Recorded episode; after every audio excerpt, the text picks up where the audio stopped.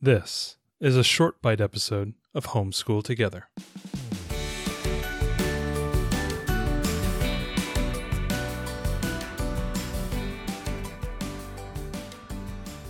Hello and welcome to Homeschool Together Short Bite Edition. Thanks so much for joining us. We're back reviewing another workbook.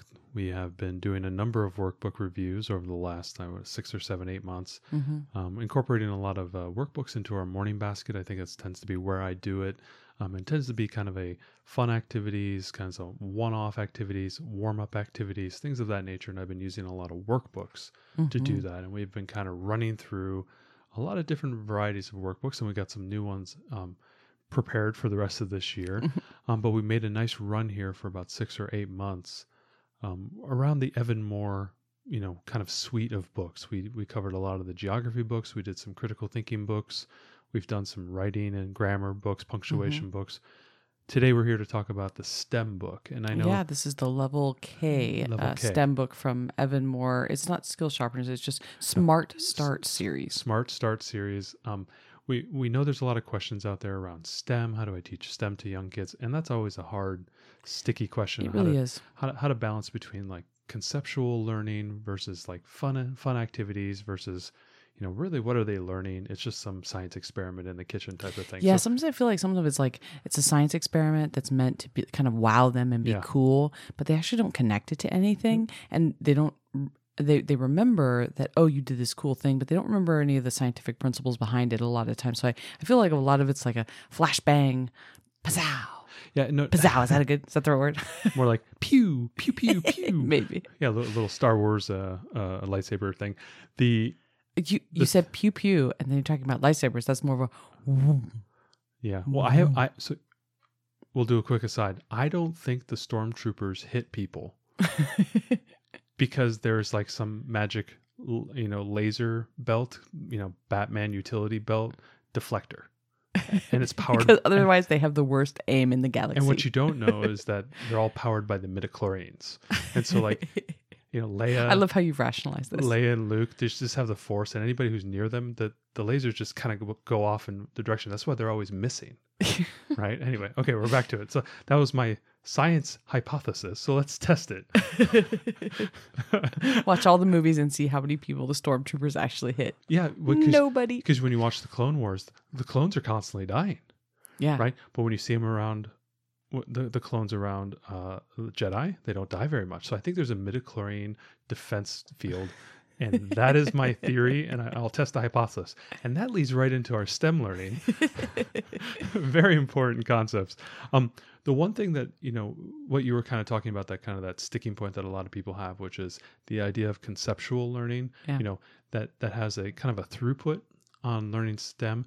A lot of times when you think about STEM, and any type of STEM class that you might have taken in high school, or if you've been blessed enough to take one in college, obviously there's a plan, there's an idea for what you're going to do for that semester or that year, and they try to wrap a plan around that. Like there's a theme or whatever it might be, and through that theme you're learning various topics, right?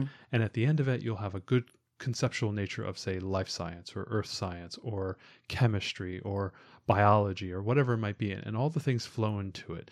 And that can be a challenging thing to do at home when we're really doing more of this like, Western cowboy shoot 'em up thing where we're just randomly picking things to do. And it's hard. I love how you make it sound like a fly by night operation. I'm calling it the... There's a lot of metaphors. It's late, y'all, and our preschooler won't go to sleep. Here's a hypothesis. It's 10 o'clock. Is our 3-year-old still up? Oh, check. Yeah. Yes, it is. She is. So I'll permanently refer to it now as the Yosemite Sam STEM approach. And we don't like that because we intuitively think that, it's fun little activities, but really is what is my learner getting? Yeah. The thing that I like about this STEM book and this workbook is for $10, you get a very comprehensive STEM understanding that's broken up into 3 specific areas. So physical sciences, life sciences, and earth sciences for kinder, which is it's really easy, I found, to find science things, Real Science Odyssey. It's all kinds of stuff for like a little bit older, but to find something for kinder is tough. And what's cool about this is I think under the Smart Start brand, I think they have a book in pre-K, They also have a book in first grade. I think they have maybe another one for second and third. So you can continue up through. And we will. Yeah. And I found, doing one book for, like, say, a 6-year-old, she's probably pretty good with the kindergarten level and also the first grade level. We saw that with the geography books that we did. Skill Sharpeners. She went right up into the first book as well because she liked it. And she was kind of straddling the two grades. So I think we're going to try and do the first grade STEM after this and see if we can propel ourselves forward. But so what does a typical lesson look like? You've got these three areas. So in each one of them, how do they progress through the learning? Yeah. So basically the whole book is broken up in those three tranches. And within each one of those is basically, if you can think about it, as a chapter, right? And there's maybe like 4 or 5 chapters under the one, say, for example, under Earth Science, there's 3 chapters within that. And these are basically experiments, pieces of learning, activities that all fall under a topic. And so, for example, under Earth Science is the help one that says, okay, we're going to talk about the 4 seasons, right? And then they're going to have learning, activities, stories, and then an experiment around the 4 seasons. And then the next one is going to be bodies of water. And they're, again, learning, conceptual based understanding of what you're talking about, then some activities, a story to read about that. And then that springs you into a science experiment. Okay. And then they'd have another one that says looking at rocks. And so you're trying to understand rocks. And so all 3 of those flow up to this idea of Earth Science. I think those are things that are very observable for a kindergartner to do. In the other sections, are they also things that are more observable, or are they more abstract? A few of them were good, like especially in the physical sciences where we did like shapes and sizes and stuff like that. And then we had liquids and solids. So we had this is all stuff that they can, really see and experience. Exactly. Magnets, wheels. And then in the life sciences, they talked about plants and animals and things that grow, like seeds and whatnot. Okay. There were trees and all the parts. So yes, you're right. A lot of things that they can see, touch, and experience in their own. It's not... they had a chapter on dinosaurs, but I mean, other than that, it's things that are all around them, kind of in the house. What's really cool is when they hopefully they're not dinosaurs all around. I hope. I mean, we have a sculpture of a dinosaur in our city. I mean, we might as well. Yeah. My God. No, they do exist. They do exist. He did it. He did it. Basically every chapter, so when you get into like the topic, whatever it might be, so say like it's liquids and solids, right? So they're going to have these science texts where you as the adult will read the text and explain some things. And they have some really cool artwork and pictures that go along with it. And then at the end of the topic, there's going to be a story, and that's going to springboard into a problem. So the story is going to be some sort of a fictionalized story. Kids on, they'll be sitting there and trying to solve a problem will occur to this child. Okay. And that will then springboard you into the science experiment. So the chapter is bookended by texts that you as an adult, as an educator, will read to the child. In between that are activities. And these are very simple one-pager activities that, this tree has this type, this is the parts of the tree, a branch, a leaf, the roots, the trunk, those type of things. And then they have to connect it to the animals that like to eat those pieces or live in those areas. Some simple type, so you've read the informational text and then they're going to do some activities which test their reading comprehension around the conceptual piece of it, right? And then at the end of that, it ends, as I said, bookended in a story, and that story then takes you into the STEM challenge. And this is basically a page that is basically related to that story at the end of the chapter of trying to solve a problem or trying to understand the concept deeper. And then once you do the challenge, then they have this opportunity to do the STEM journal. So what kind of challenges are there? Like what would be an example of a challenge? Because one of the things that I also, being an engineer, I think I can like, sometimes I hate science because I hate teaching science because these experiments take tons of supplies and a lot of setup. And as much as I want to have really cool experiments for my kid, I don't love that part of it. So what kind of challenges are we talking about? What kind of materials? So I opened up to a random one, and they're all very the same. Okay. In the sense that they're level of complexity. Very rarely did I have to like oh yeah, I need to make sure I swing by, Walmart and go get that, those things that I need, like marshmallows. I don't like to keep marshmallows in the house. That is a personal choice. That is a personal, for wellness. That is a wellness journey. Actually, we do have many marshmallows in this house and have had them since you bought them for that challenge, and we have not eaten them. I mean, I think there's an award out there somewhere for us, because many marshmallows would have disappeared this household 6 months ago. I have not grabbed a fistful of marshmallows in passing and blacked out eating all the marshmallows. So I opened up to a random one. This one was really fun. I actually remember this one really well. It was all about plants and what plants need. So they were talking about sun. So the whole conceptual journey of that chapter was, the sun, photosynthesis, water, temperature, protecting from the animals and plants and insects and things of that nature. So they talked a lot about that. At the end, there was a problem that this young boy had multiple pots, but his hose wasn't long enough. Okay. And they told the story, and it goes right into the challenge, which is, you as a learner have to figure out how to water 4 pots using a hose extension piece. All right. And so what was really cool is they said, okay, design and construct a device that will water 4 plants at one time. All right. Very simple. Flower pots, in brackets, cups, can be arranged however you like. Right. And the device must water all 4 plants at the same time. And then they give you a suggested list of materials. So we're talking straws, tape, glue, water, 4 cups, and I included a hole punch in mine. And so we had all of those materials in the house, so I didn't have to go out and get anything. And so then what you do is you present that challenge to your learner, and they then, in their journal, they have to do a couple things. First thing is they have to draw a plan of what they're going to do. So a lot of times I would sit down with my daughter and say, okay, here's our challenge. Here's the cups. We have to water all these cups. How are we going to do this? We got all these pieces here. And she would sit there and kind of think and wondering, she would think about it. Maybe once in a while I'd have to help her out and say, oh, what if we put something here? Oh, no, Teddy, I have an idea. I'm like, great. Draw it in your plan. Sort of kind of thinking like a hypothesis. Once they do that, then they have to construct that what they planned. And then there's this testing portion where then they have to test it, right? And so in this case, we poured water on the straw and we cut 4 holes, and all the water drained out of the 4 holes into the 4 cups, right? And that was what she did. And at the end, you say, well, did it work? Yes or no, right? And so she has to show that, right? And that's all it is. And I love that part of it, because as an engineer, that is exactly what we would do at the office. We would, we'd have a conceptual idea. We'd draw a bunch of things out. Then we would 3D print something, give it a little test, and be like, oh, yeah, I think that's going to work. And then we're going to go to a next level of refinement testing. So it's really great that this, in a kindergarten level book, is kind of mimicking what we would actually do at the office. Well, and the thing that I like too is if you feel like you we'll struggle a little bit in that testing and during the testing phase and asking them questions. They have like a list of preset, questions here, what to ask them. Well, what do plants need? What will happen if the plants do not get water? And you can ask them questions, and then they give you questions around the plan. Like, well, look at all the materials in the plan, draw something, figure out what you need to do. And they're guiding you as the educator through the various aspects of what the kid needs to do. So you're not kind of just like in the wind drifting.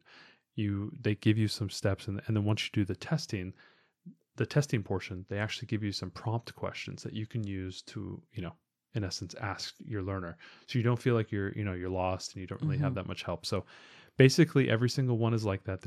And so the materials listed are of similar commonality. Yeah. So I now flip to another one. I'm growing. So this was a big kid bed. And you had to design and construct a flat bed that can hold a toy, right? So it had to hold a certain size of toy and like a kind of a weight around it. The toy had to be a certain dimension. So not only did she have to build a bed that could hold the toy, but also it had to contain the toy. So she had to think about dimensionality and also then support, right? And so the suggested materials in that one was tape, glue, scissors, a shoebox, paper towel rolls, and a stuffed animal, baby doll, or some other toy. Okay, so pretty, we all got an Amazon box floating around somewhere. When I started doing this book, I started very carefully remembering to save all toilet rolls, when they're spent, instead of tossing them in the trash, I had like a little collection of them, as well as the paper towel rolls. And so I was just keeping those because very often it required some cardboard or a paper towel roll or something of that nature to, you know, do the experiment or do the plan or do the project. So, well, that sounds really reasonable as far as materials go. Yeah. And this book too, I think we should comment. One of the things we really like about Evan-Moor books in general is they're very colorful. Very colorful. They've got good drawings, and every page is colored. And our daughter really responds to bright colors.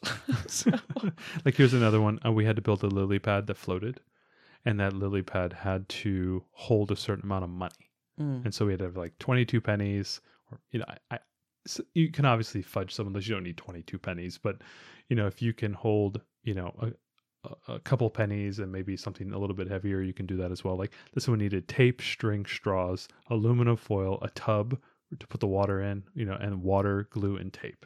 Again, all these things that we typically have in our art caddy and kind of our crafting box. So, you know, with respect to the, you know, experiments, you even had to do one. You had to do the dinosaur one, right? With the footprints. Yeah. And sometimes, you know, we will, you know, we'll bend the rules. Like I remember with the dino fossils one, instead of using gumdrops, bendable straws, clay or putty, or wood skewers, we just used Play-Doh.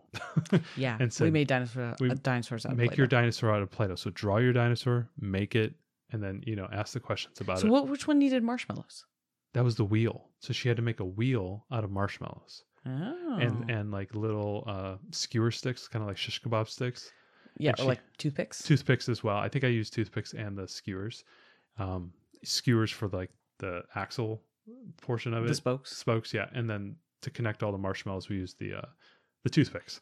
And so she had to make this wheel. And then I think I had her connect it with an axle. And so she had to roll it. And so, very cool. Yeah, yeah. So it's kind of a cool name, and it's just really fun. And I think she's really looked forward to the experiments and things in here. Absolutely. Now, with respect to time, I typically did like one of these a week on a Monday or a Friday. Those tend to be our longer homeschool days, and I tend to have a little bit more time to do activities like this. And yeah, I can basically do one chapter, essentially is a topic, right, from start to finish, including the science experiment and the time around that, and then. A lot of times there's a little bit of post science experiment play, like she's built something and then she wants to kind of explore even more. 30 to 40 minutes it takes to do that. So it's not a lot of time, not a lot of commitment. You get about, I think, 12 or 15 of them in the book. So if you think about just slowly doing it, you know, once a week over the course of like half a year, you'll burn through the book. And, you know, for $10, I think you can get them a little bit cheaper some other places. Yeah, I usually stock up at all these Rainbow Resource. That's one of my favorite places to go. You need to do $50 to get free shipping. And so these are often the books that I add in to get up to that amount because they're just always pretty good. Yep. And they just bring in something a little bit different. And I really like the way that this one's done. We also have a STEAM book from them, and I think maybe we'll review that on a separate short bite because it's a little bit different than this one. You know, from the standpoint of doing STEAM, and I'll just give a little thing. I was more impressed with the STEM than the STEAM. Yeah, well, let's talk about that. We'll talk about that when we get into that. I don't want this to go too long, but I've been really hot on the Evan-Moor stuff. So we've talked about it a number of times. I've liked them a lot. I like their branding. I like their ideas and concepts. They do say that this up in the top, it says correlated to current standards. So I would imagine that's our Common Core standards. So if you have a state that's aligned to that STEM-wise, this is probably feeding into those requirements around you know, the earth science, the life science, physical science, that type of stuff. I'm sure all of those key topics and all of the various sections feed into requirements from Common Core for whatever you know, science, technology, engineering, math type of standards. Also, there's a lot of good reading in here and a lot of writing potentially. So if you wanted to kind of dovetail those two things as well. Right. And then obviously in the journaling section, when you're drawing what you're doing and then drawing what you did, you can be as elaborate or as simple as you want. Color, proportionality, things of that nature, or you can just have your kids scribble what they made. Mine kind of did the more of the scribbling. She was more interested in the actual thing that she was doing. So yeah, but kinder. So but kinder level stuff. So I think this was really good, and we'll be getting the first grade book of this, and we'll come back and talk about that one when we finish it and see if it is also as good as the kinder book. Yeah, I think we'll do a little bit later this year. I think we'll give the summer off, and because I have some other STEM stuff that I'm going to do this summer, but I think I will do the next one for essentially when she'll be in first grade. So yeah, that's great. So Evan-Moor's Smart Start STEM. That's right. Thanks so much for joining us today and making us a part of your homeschool journey. Please engage with us on social media. Join our Homeschool Together podcast group on Facebook and find us at Homeschool Together Podcast on Instagram.